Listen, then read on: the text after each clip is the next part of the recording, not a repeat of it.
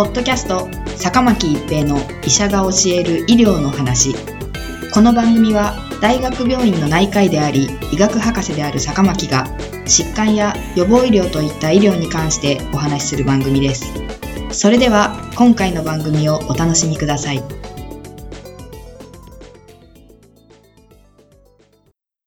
皆さんこんにちは、坂巻一平です。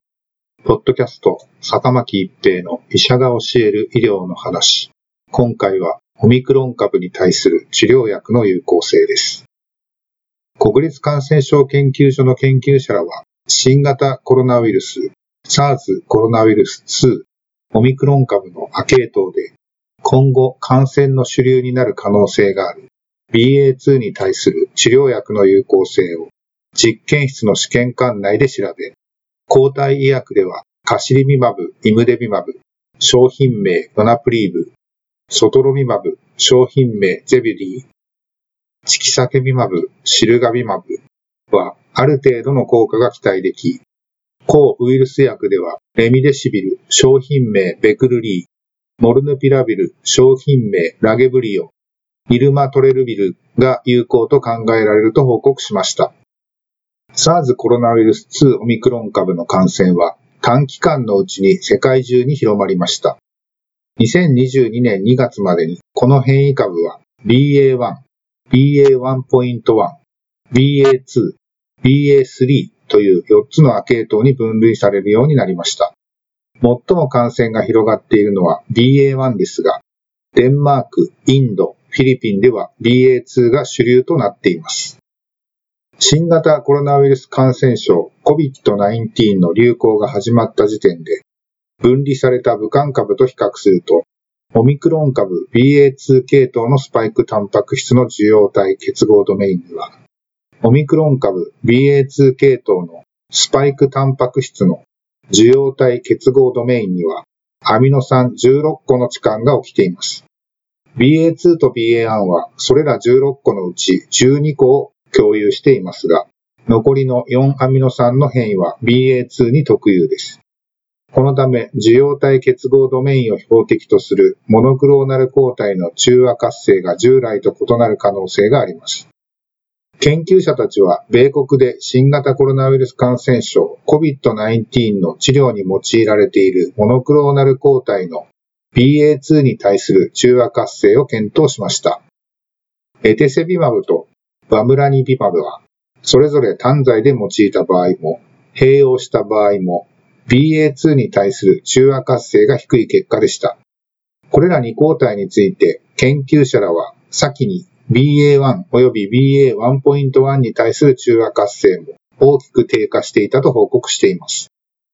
イムデビマブについても、先に BA1 と BA1.1 に対する中和活性の著しい低下が示されていましたが、BA2 に対する中和活性はある程度維持されており、中和に必要な抗体濃度は基準を対象とした場合の22.5倍でした。イムデビマブとカシリビマブの併用も BA1 と BA1.1 に対する中和活性をほぼ示しませんでしたが、BA2 にはある程度有効でした。中和に必要な抗体濃度は基準を対象とした場合の63.1倍でした。チキサゲビマブとシルガビマブはいずれも BA2 に対する中和活性を示し、これらの併用も有効であることが示されました。併用した場合に中和に必要な抗体濃度は基準の4.2倍でした。ソトロミマブの全区体である S309 の BA1 及び BA1.1 に対する中和活性は、基準や他の変異株を対象とした場合に比べ、やや低いことが示されていました。BA2 に対する中和活性はさらに低い結果でしたが、中和に必要な抗体濃度は、基準を対象とした場合の49.7倍で、ある程度の効果は期待できると考えられました。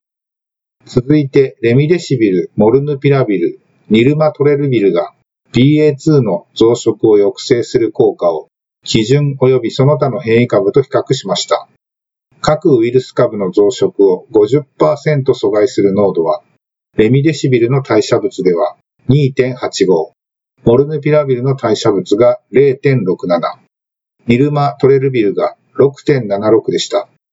基準及び他の変異株に対する濃度と比較すると、レミデシビルでは2.5から4.5倍、モルヌピラビルでは0.7から1.6倍、ニルマトレルビルでは1.5から3.3倍で、安定した効果が期待できることが明らかになりました。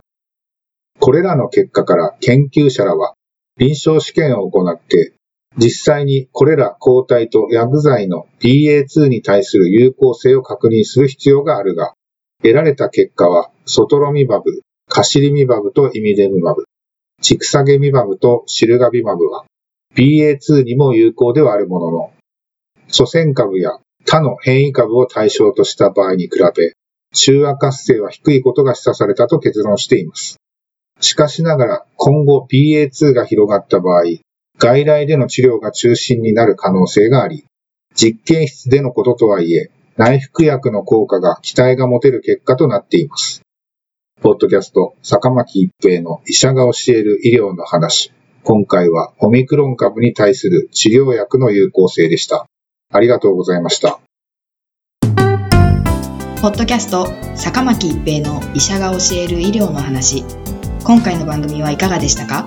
次回の番組もお楽しみに。